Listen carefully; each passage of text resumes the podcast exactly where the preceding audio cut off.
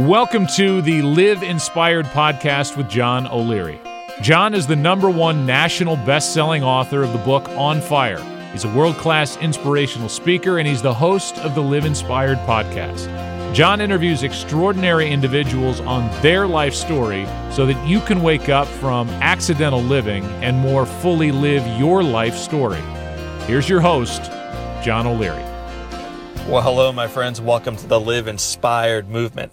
This is John O'Leary, and on every Live Inspired podcast episode, I have amazing guests join me to share their stories so that we can wake up from accidental living and more fully, more intentionally live out our stories. You're going to love today's episode. It's one of my boyhood heroes and uh, kind of a dream come true when I get, get to introduce you to a new friend. His name is Ozzie Smith. He's a gold glove shortstop for the St. Louis Cardinals. He's a Hall of Famer. He was a childhood hero of mine. He's an impact player in the community today.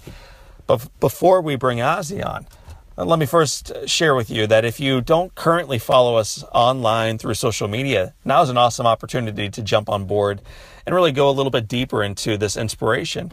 If you want to learn more about our social media, our Facebook, Twitter, LinkedIn, etc., go to johnolearyinspires.com. It's a great way to get daily inspiration. On that primary site, you can also view old videos. You can check out the book On Fire. It's a number one national bestseller. It's certainly worth checking out if you haven't yet seen it.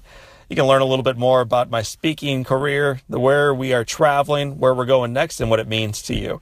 All of that is located kept in one cool site at John O'Leary Inspires.com. As a child growing up in the Midwest, my team was the St. Louis Cardinals, and my player was Ozzie Smith.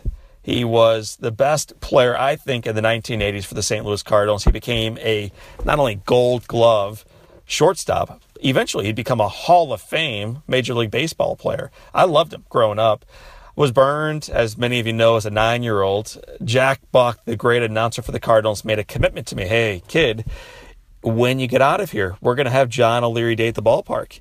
Well, we had John O'Leary Day at the ballpark, and a, a moment that I will never forget was when Jack rolled me into the Cardinals clubhouse, made a right hand turn, and there, three lockers in, was number one Ozzie Smith, the shortstop for the St. Louis Cardinals. We met that day. We shook hands that day. He gave me a nice hug. And over the years since, I've been able to see Ozzie a few times, but more frequently recently. And I thought, gosh, who better to have on this podcast than one of my childhood heroes? Not only a great ball player, and I think there's lessons we can learn from athletes uh, uh, around persistence and practice and dedication and character and teamwork, all, all these things that apply in all areas of life. But Ozzie's great successes have also come off the field. So today we get to introduce you to this incredible ball player, this incredible man, this incredible story. What I invite you to do is to buckle up, to open up your journals, open up your hearts, Get ready for a wild ride as I introduce you to the legend, Hall of Fame shortstop, my friend, Ozzie Smith. Ozzie Smith, welcome to Live Inspired with John O'Leary. Live Inspired. That's a mouthful. It is a mouthful, but I'm sitting across from a man who, who models it about as successfully as anyone I've ever interviewed or considered a friend. So I'm delighted to have you in studio with us. Well, John, it's a pleasure to be here. And um, uh, I'd like to start out by thanking you for being on the uh, Insider um, about three, four weeks ago. I really appreciate you taking the time. Well, uh, it's, it's a pleasure. And anytime you sit across from your childhood hero and you talk about baseball and Jack Buck and baseball signed and learning how to ride again. So for, for a few of our listeners who may not follow baseball, they may not live in St. Louis. They may be too young. They yes. may not know who Ozzie Smith is. G- give us a quick snapshot of who you are and what you're up to today. Okay. Uh, my name is Osborne Earl Smith the name that um, when I got in trouble with my mom, that's that's how she. we'll talk that's about that. How, that's how when, that's how I knew I was in trouble when she said, "Osborne Earl, get in here." Um, but I was born in Mobile, Alabama. I moved from Los Angeles from uh, uh, Mobile when I was six years old. We moved to Los Angeles, California, South Central Los Angeles, where, uh, where most of my growing up was done. Went to a little small school in Central California um, called Cal Poly at San Luis Obispo um, played baseball there as a walk on, actually. Uh, went to school on a partial academic scholarship, and I promised my mom that I would get my education. And uh, as I was a junior, playing in a, my semi pro baseball in a little small town called Clarinda, Iowa, where I spent 1975 and 1976. Little uh, kid coming out of South Central Los Angeles, going into a community uh, such as Clarinda. Um, I was the only African American player there. 1976, I get drafted by the Detroit Tigers, John, and uh, never got drafted out of high school. Most people think that when they see guys that make it in the pros, that they all uh, the the the road was the road was paved with with gold and yes, uh, it was a gold silver lining. But for me, it was um, it was a little bit different. I had to take a different route. I played in high school with a guy by the name of Eddie Murray, and when scouts came out to see the Locke High Saints, they didn't. They weren't coming to see a 130 pound shortstop No. who didn't hit Well, with power. Uh, Eddie tried to tell them, but they didn't listen. But anyway, um, it all worked out in the end, and we are two, uh, the only two guys that I think that I can that I know of that have uh, were high school teammates that made it to uh, the Hall of Fame. I want to talk more about baseball. I do want to mm-hmm. talk about the Hall of Fame. I do want to talk about backflips and home runs. Mm-hmm. But you talked about the road being paved, and yours was not paved in gold and, and lined in silver. And yet you had some folks on that path with you that helped make it possible. And I That's right. understand, and I don't know the mm-hmm. story well, Ozzie, but your mom was extraordinarily influential. Can you just talk about your mom a little bit? Well, you know what? Here again, I think the people that are successful, they probably have people that are a, a list of people who are all preaching the same message. And the message emanates from your mom or your dad, and you take it out into the world. And for us, it was my mom. I came from a broken home. Uh, they divorced when I was, I think I was 10, 12 years old. Um, and and so the mom en- ends up raising the kids. And I had uh, four brothers and a sister and uh, she raised us all. And um, as I mentioned, I, I promised that I would get my education, and and so she was really kind of the backbone of the family who made sure that we had a roof over our head, uh, some food on the table.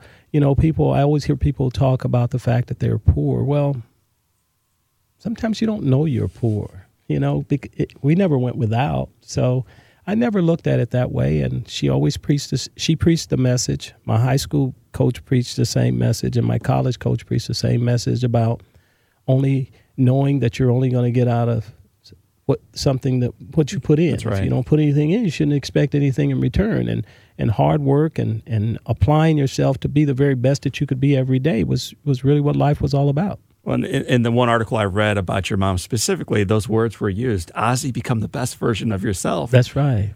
And I, you know, maybe I'm wrong. I can't imagine she was expecting you to go into the Hall of Fame in time in baseball. When she's encouraging you with this, it's, hey, thrive in the classroom, That's thrive right. in the community, become the best version of Ozzie Smith. That's right, and and that's the same message that I preach to my kids and to any young kids that I have a chance to speak to. You know, it's all about you know it all comes from within. You know, you've got to have that drive within you to to be the best that you could be, whatever it is you choose to do in your life. At what age, Ozzie, were you playing shortstop, hands on your knees, getting ready to get that next ground ball, thinking, you know what? I can do this. You know what, uh, John? I, I never. It was always there. Yeah? you know, it was always there. There was never that that doubt, and I think that when you let when you start letting doubt creep in, is when and, and we all have doubt, and and I guess that's the real challenge to to be able to to kick doubt out. and uh, whenever I started doubting myself, you know, my success. It wasn't just my success; it was my family's success. So if I was successful, I know that my family was going to be successful. So for me, there was uh, failure wasn't an option. I had to continue to, no matter what I came up against, I had to continue to work hard to strive to to be the best to make it. Yes. And and not knowing exactly what making it was, but I knew that if I was a success, then it made life better for all of us. So I was kind of, uh, and and it's not just my family, but I think it's families of uh, African American who grow up in situations where their mother or their grandmother are raising them. It's not just them fighting for themselves; it's them fighting for their families. Is, is that a burden to shoulder that, or is it encouraging? Is it something that inspires you, or is it something where you're like, "Geez, my, It's I mean, all my of the mom above. is It's- this." It's all of the above. You know, you feel the pressures of Yeah. of of having to provide and and make sure that you you you do what you're supposed to do to allow you to continue to to be successful because the more successful you are, the more successful your family is. Speeding up the tape just a little bit, you get drafted by a team called the Detroit Tigers. what happens Yeah. there? I get drafted in 1976. Now, this is the first time I've ever gotten drafted.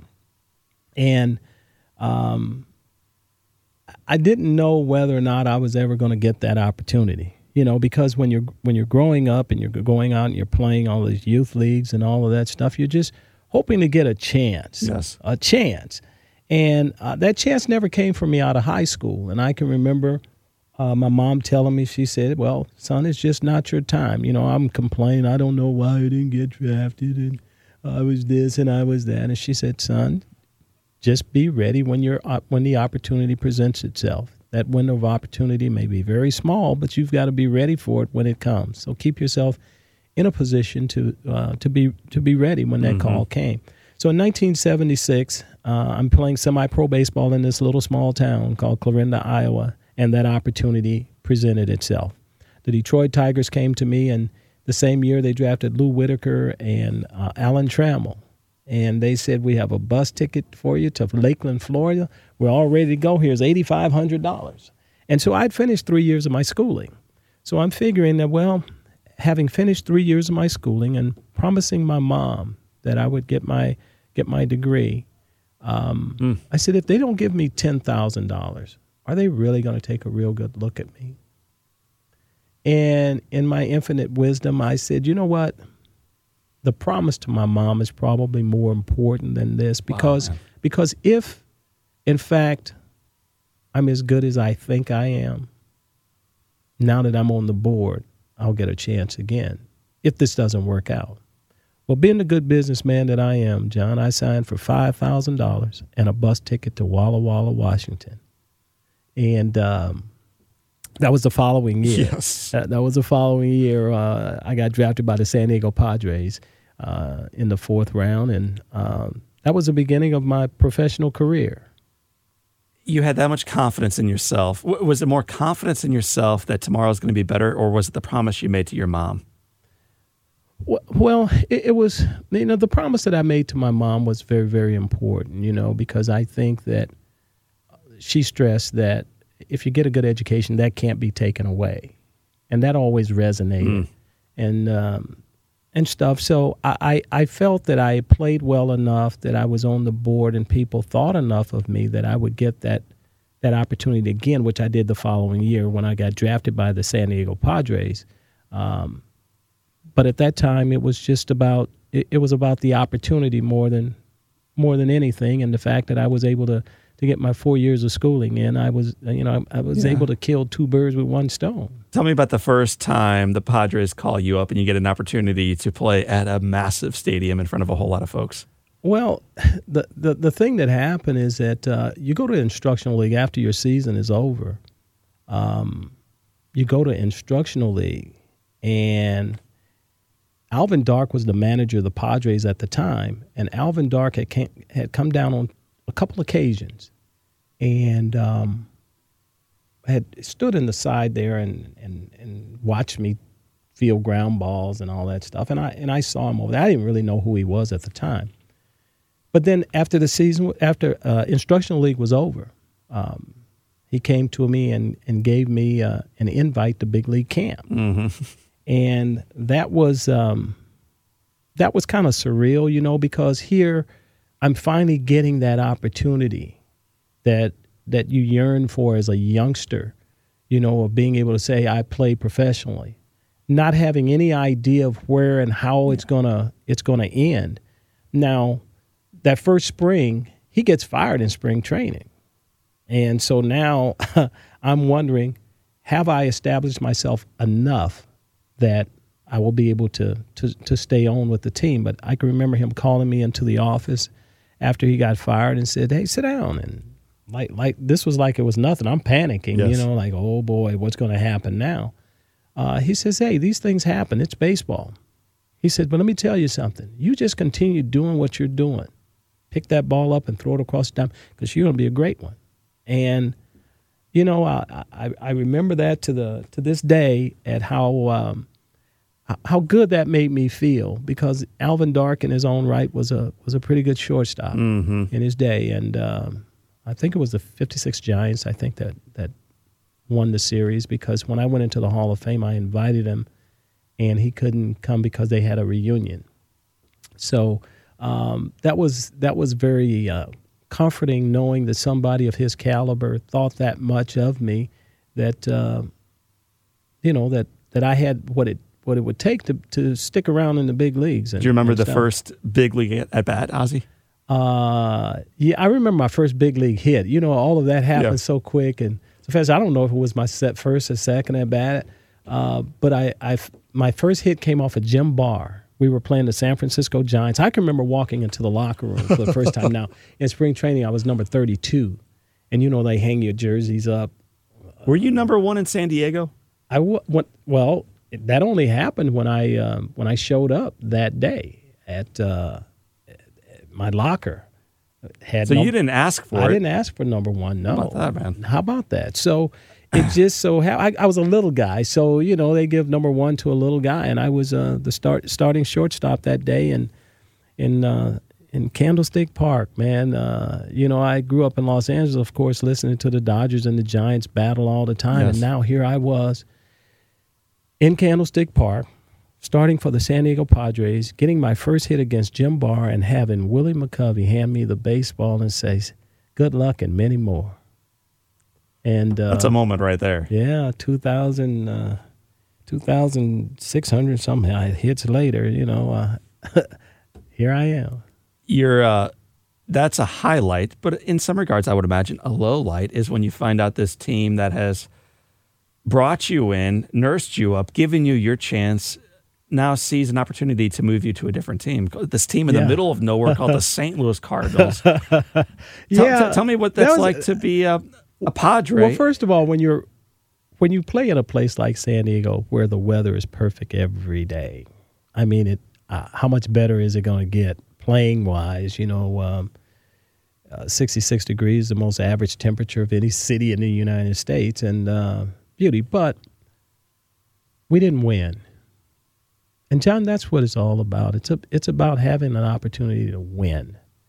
And so uh, for me, when that happened, I was one of the I was in kind of a unique situation. I was a three or four year player who actually had a no trade clause in his contract. Guess I had a good agent. But um, that was one of the things that kind of played into this whole thing. And it was one of the things that they did not explain to Whitey Herzog when he came to acquire me uh, in the winter of 1981. And that was really the stumbling block more than anything else because I had watched all these guys who had no trade clause get compensated for it. And when the Cardinals, when I heard about the trade, it came from, um, where did it come from? Uh, one of the reporters in town came me and said, called me and said, Welcome to St. Louis. And I'm thinking, I haven't okayed a trade or I haven't yes. um, forgone my no trade clause. So um, anyway, that was the thing that held the deal up because I knew that my time had come to have the opportunity that I'd yearned for all my life, the opportunity to win. And John, for all of us, we always question whether or not we're as good as we think we are. And here I was, this young hotshot kid in San Diego that there had been so much hype about and everything, and now uh, because of contract negotiations, they they didn't want me anymore. So now, uh, you know, I've got to ask myself, you know, are you as good as you think you are? Because now, when you go to an organization such as the St. Louis Cardinals that is rich in tradition, you're going to be your wares are going to be on display every day. And so, can you continue to be as consistent Mm-hmm. as you've been here? And um, the stakes are a lot, lot higher, you know. So, and not only that, I was getting traded for a player who was a true five-tool player. Gary Templeton was probably most one of the most talented players to ever don a pair of spikes. You know, he could run like a deer. He had a great arm. He had power. Uh, he was a switch. I mean, you He had it all. Had great range and just just very very talented player. You know, so you had to battle uh, what people were going to say about who who's going to get the better end of a deal and and stuff and coming I, you you hear all the whispers about well moving from grass to astroturf he's not going to be able to cover as much ground you know all the experts the people that haven't done it Yes. you know the experts they they're they're saying these things so uh, when I finally get to um, to St. Louis um, let's go back up a little bit the thing that that allowed the deal to happen was that once Whitey found out that I did have a no trade clause, he had to try and figure out how we were going to work around that. So we were able to work around that by him telling me, he says, Look, here's the deal. If you come to St. Louis and you play and you don't like it, you can become a free agent at the end of the year. Well, that was kind of a win win for me because I was going to be making more money and I was coming to an organization who truly had a chance to win. I was coming to an organization where a manager actually got on a plane and came seeking me out. Mm. So, you know, I I felt a a a, um, a real responsibility to to elevate my game and become better than I was in in San Diego, and Whitey and the Cardinals afforded me that opportunity. Um, I was eager to to grow and get better from an offensive standpoint, um, I didn't hit with power, but I felt that I did all the little things that you have to do when you're a little guy that you have to, you know, that's stressed a lot more. You know, being able to get the runner over, being able to bunt, all of the little things that it takes for a team to win consistently. I think I did those things. Um, learning to keep the ball out of the air and utilize my my heard about that. speed. Yeah, You and we- Whitey had a little bet had going a little on. bet. We had a bet where when I came over, he told me, he says, "Here, uh, I want you to be able to utilize your speed, so keep the ball out of the air." And he gave me Chuck Hiller and and Dave Ricketts to work on how to stay on top of the ball and keep the ball out of the air. And uh, it's amazing at how an incentive like that. Um, you learn very quickly, John, at how to how to keep the ball out of the air and stay on top of it. And and once I learned those basics, the rest of it became very simple because I had good hand and eye coordination, and there was no reason that I could not become as as good an offensive player as I was a defensive player. And even if I became half the offensive player that I was a defensive player, that was going to be pretty good. But I wanted much more than that because I knew I knew myself and I knew I could be much better than than I was if given the opportunity. Well, you were and are, I think, the greatest defensive shortstop in the history of the game, which is high praise.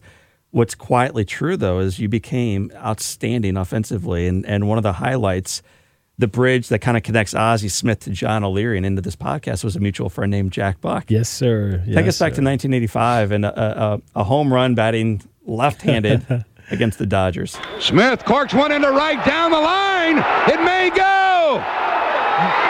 Go crazy, folks. Go crazy. It's a home run, and the Cardinals have won the game by the score of three to two on a home run by the Wizard. He was a great announcer, and he was a voice of this this organization, and he was a voice of sports for a while. You know, because he did it all. He did football, did golf, and all of that stuff, and a very unique style, and and uh, very knowledgeable about it all. But even greater than that, he was a greater person, and I think you can speak to that probably more than anybody else at, at how big his heart was, and I think that that's probably more important than uh, all of the people that listened to or went to sleep to to Jack's voice every night. Mm-hmm. You know, he was a great citizen. He was a great husband and and and and just just a great human being.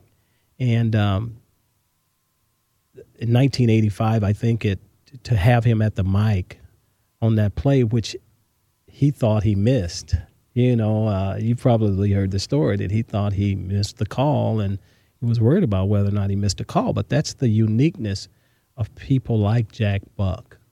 They say the right thing at the right time. Yes. Um, a, for instance, if if you're struggling, you know, you're you're you're in a slump.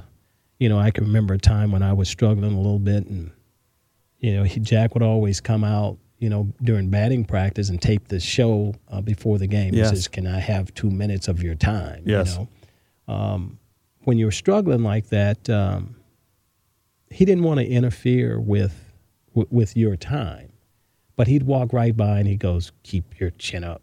yes. You know, just little, Little things like encouragement. little encouragement. You know, keep your chin up, and that was always very, very special to me. And uh, you know, there were many Christmases that we spent over. You know, you stop by the Jet, the Bucks house, and there's, uh, you know, I don't know how they did it, but all day long, he does it all year. And then at Christmas time, you know, all of these, his all his friends come by at some point in time, and he's behind the mic. Yes. You know. Uh, singing and and he was just a just- he's loved by everybody in this city it was just um and still in love with him you know that uh, anytime that you see a picture you you hear his voice you know it, it takes you back Ozzie, you- you played 19 seasons? 19 yes 12 gold gloves? 13 13 gold. Yeah. Lucky 13 don't cheat came along. don't, don't cheat me now 2,500 plus hits. hmm Uh, with all of that, what for you personally? What what is the highlight of that career, man?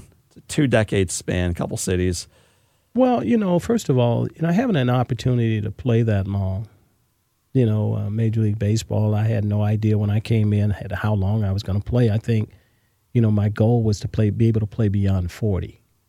You know, if I could play beyond forty, then uh, I would have accomplished something. You know, just hanging around that crazy, long, yeah. you know, it's, it's crazy. But you know, I kept myself in a position to where I, I could have played. I did play until I was forty-one.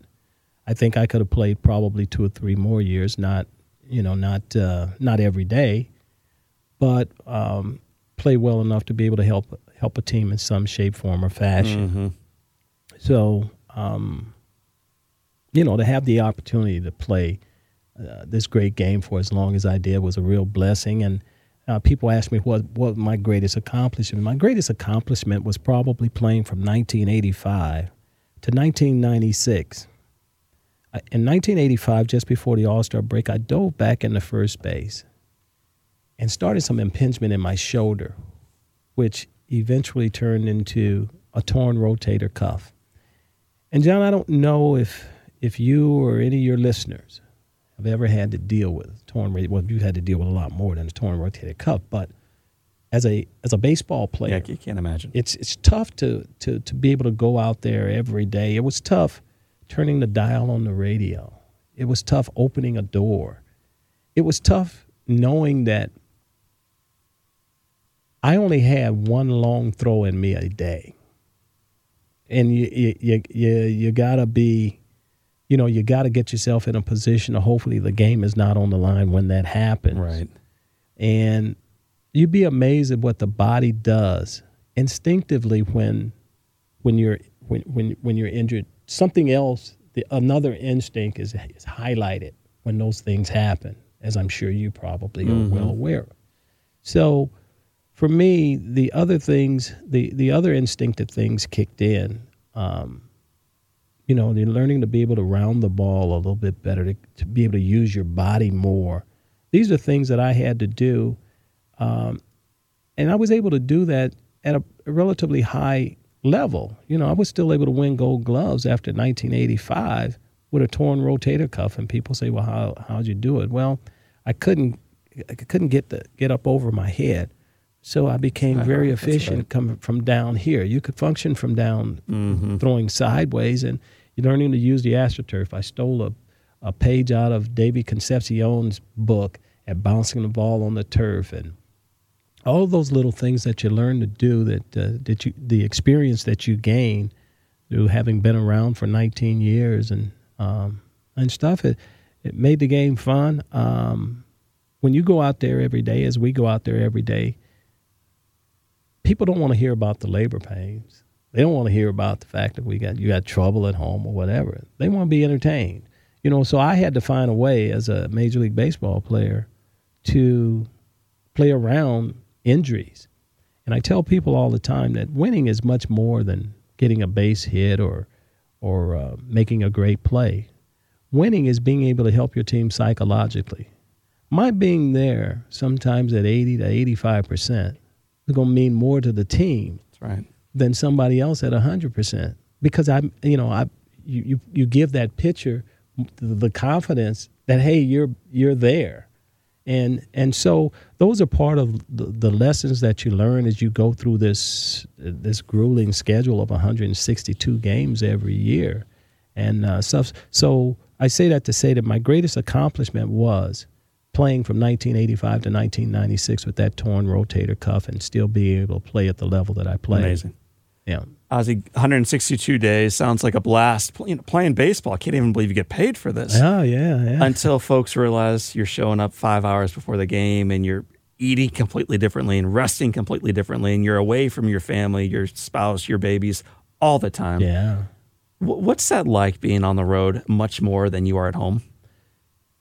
It's tough, and I, I think the percentages show that um, it takes its toll on um, on the family because I think there's a statistics that says that anywhere from three to four years after a guy re- retires, gets a divorce. How about that? You know, so um, I'm I'm one of a you know a lot of guys who've had, have, have experienced the same thing. You you just grow apart and and so it does take its toll.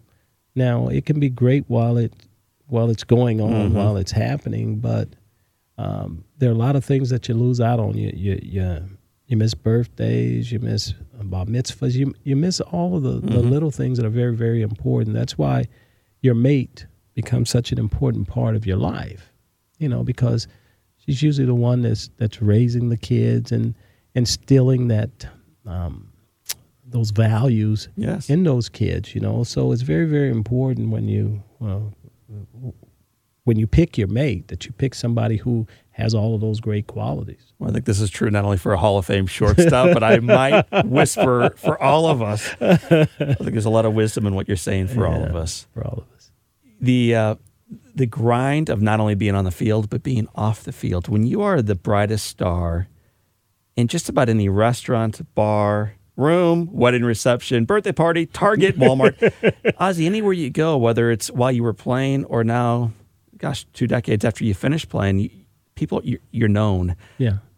How do you have a heart that's grateful for it, but not one that's, oh gosh, again, you know, uh, uh, well, you can't know, go anywhere uh, by yourself. Here again, I think it's, it, it's the, when you have to really worry about it is when they don't do it.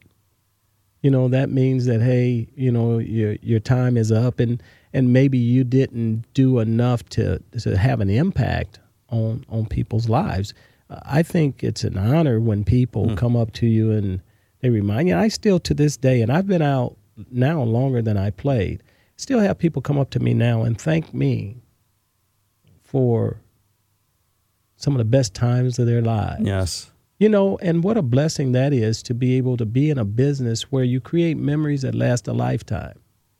And so I've always looked at myself as being one of the very fortunate, very lucky ones, very blessed ones to have had the opportunity to do what I love to do and touch people's lives sometimes just by saying hi. Yes, no doubt.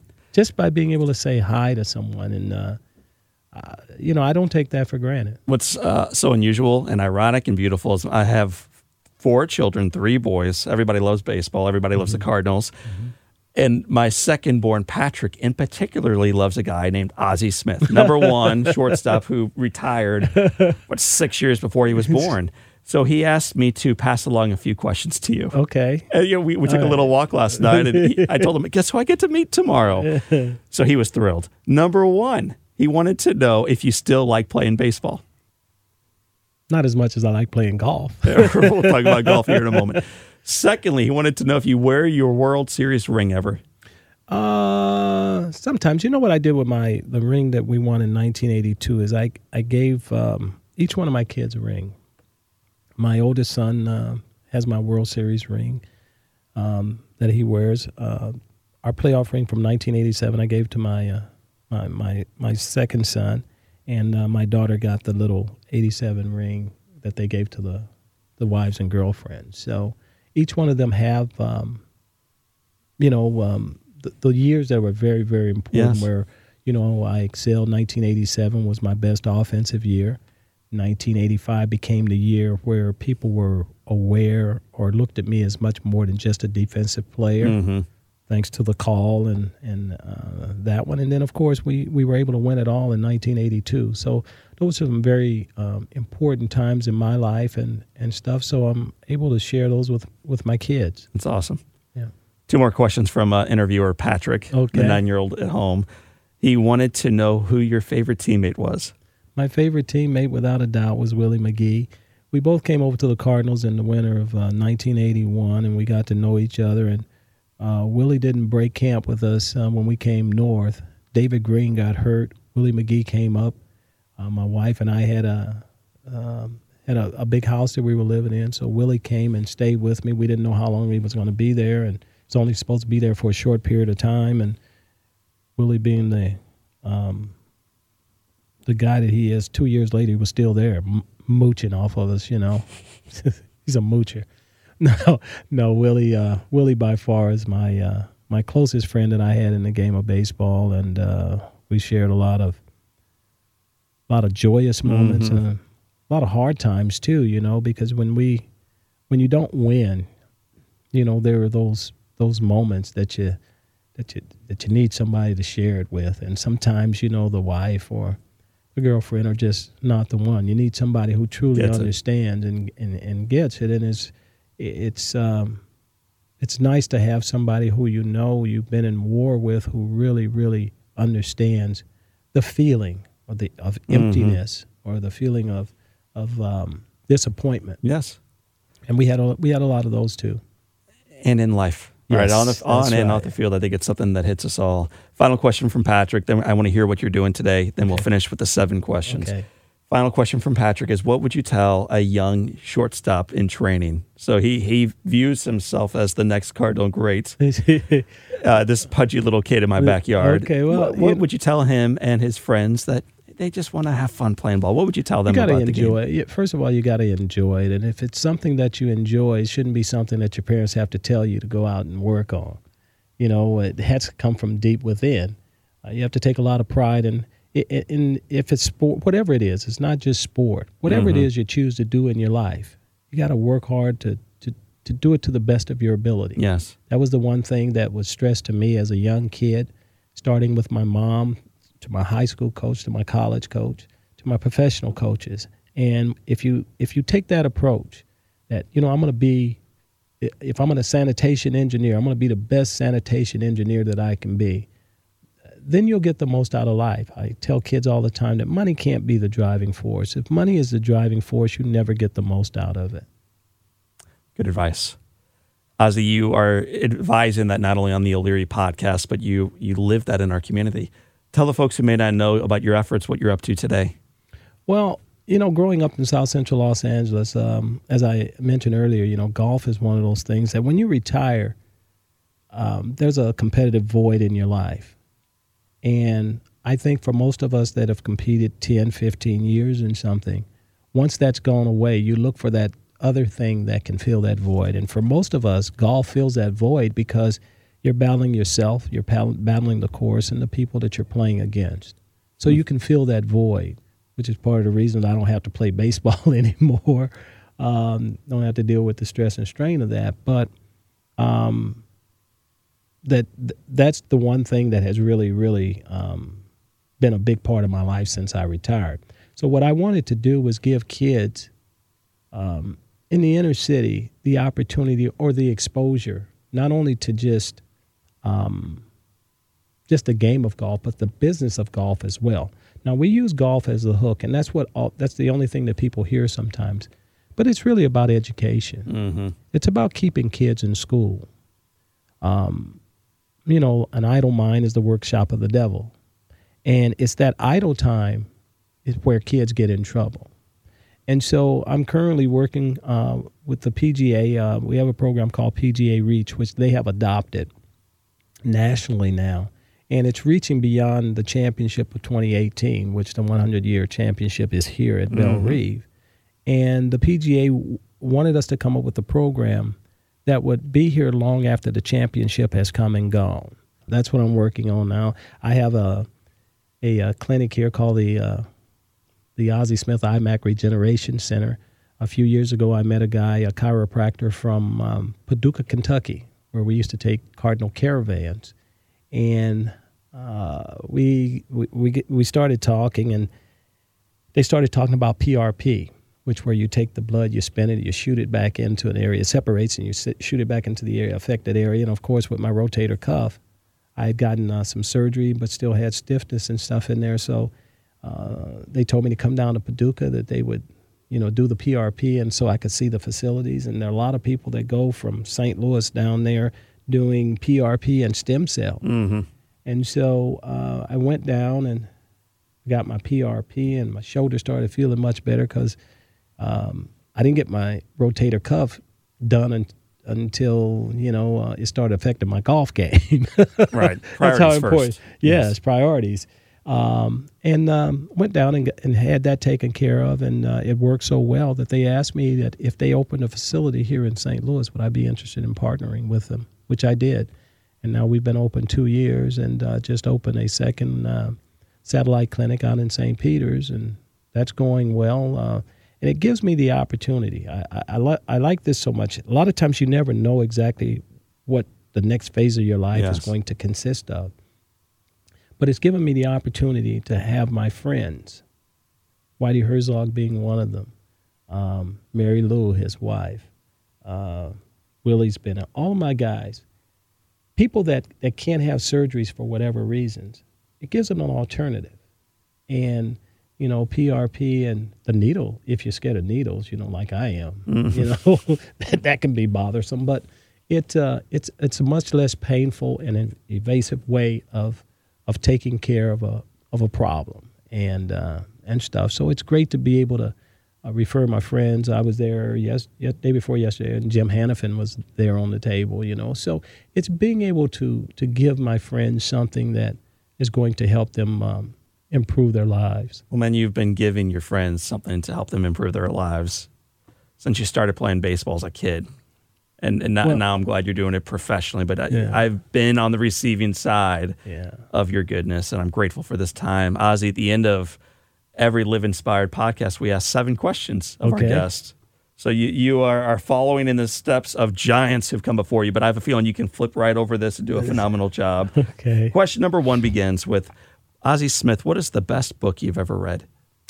Um, you know, one of the first books uh, Charlotte's Web, you know, uh, that was one of the, the first books that I ever read that um, that I really really enjoyed yes. reading because that wasn't you know that wasn't the the the, the one thing that, that really drove me.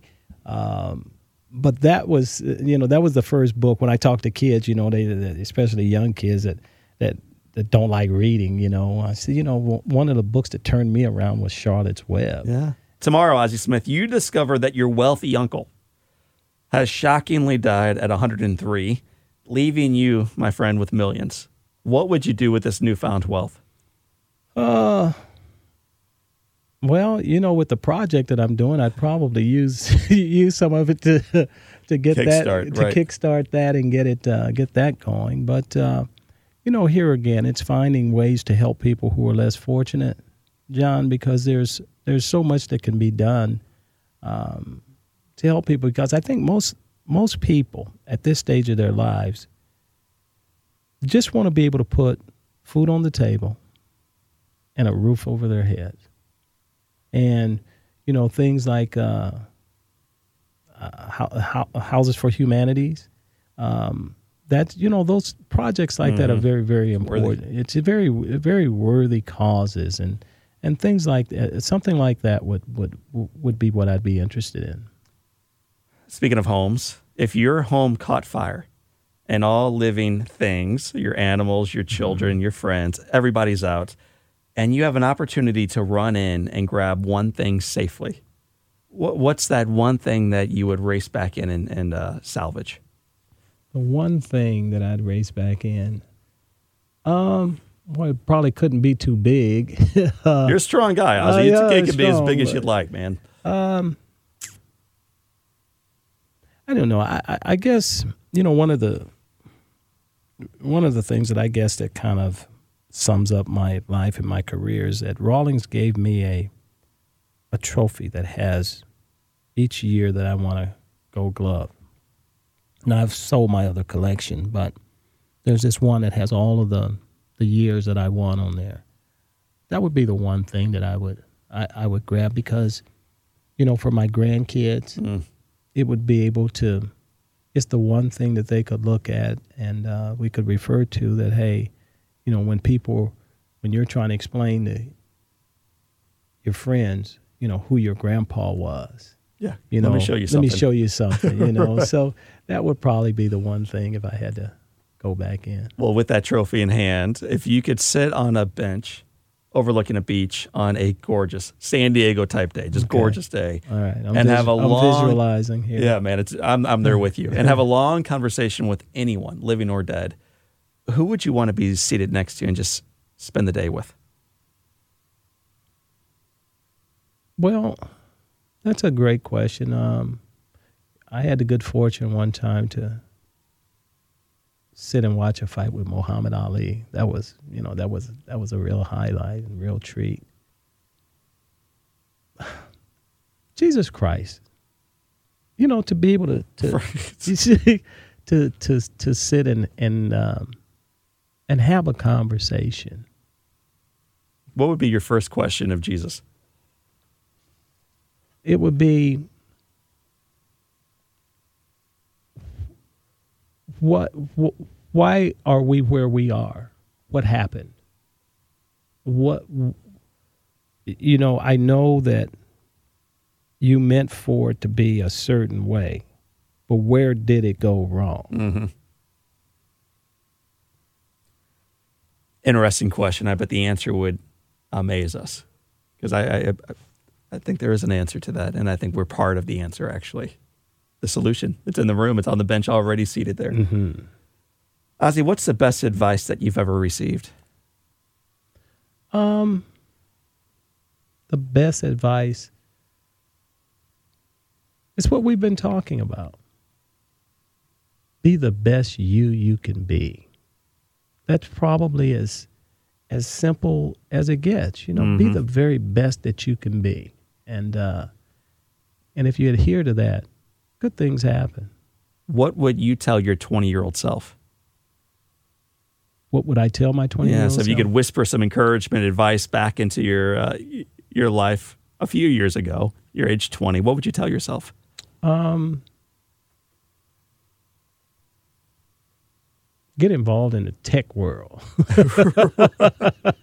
be, be more technical. Uh, I'm technologically challenged, you know. So um, if I knew then what what I know now, um, be, to be able to start up a, a tech company or or you know work out of Silicon Valley, that would that would be pretty cool because it would give you the entree to do so much more for the world. No doubt.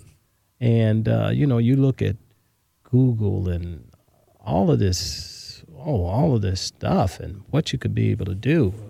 Boy, I mean, you could do a, a lot of good. Transformative. Yes. The seventh and final question, Ozzie Smith. It has been said that all great shortstops and Hall of Famers and ball players and men and women can have their lives summed up in one sentence. How would you like that one sentence for you to read? I don't know if we can put it in one sentence, but It can be a run on, yeah, a lot of commas. Uh, you know, to to have people. We talked about this a little bit.